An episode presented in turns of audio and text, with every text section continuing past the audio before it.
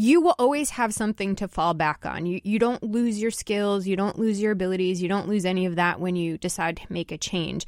If you decide to go back at some point, for the most part, those opportunities are going to be there. They may look different. There may be some extra steps to go through. But but if you don't go all in on plan A, you'll never know if it can succeed. And I think one of the challenges is the ambiguity that comes with facing a change, because we, we love, as humans, we love steps to follow. We love processes. And we've kind of been taught that in school. Here's your homework, step one, step two, you know, you go grade one, grade two. I mean, it, it kind of all flows. And then when we're left without that roadmap, it's terrifying.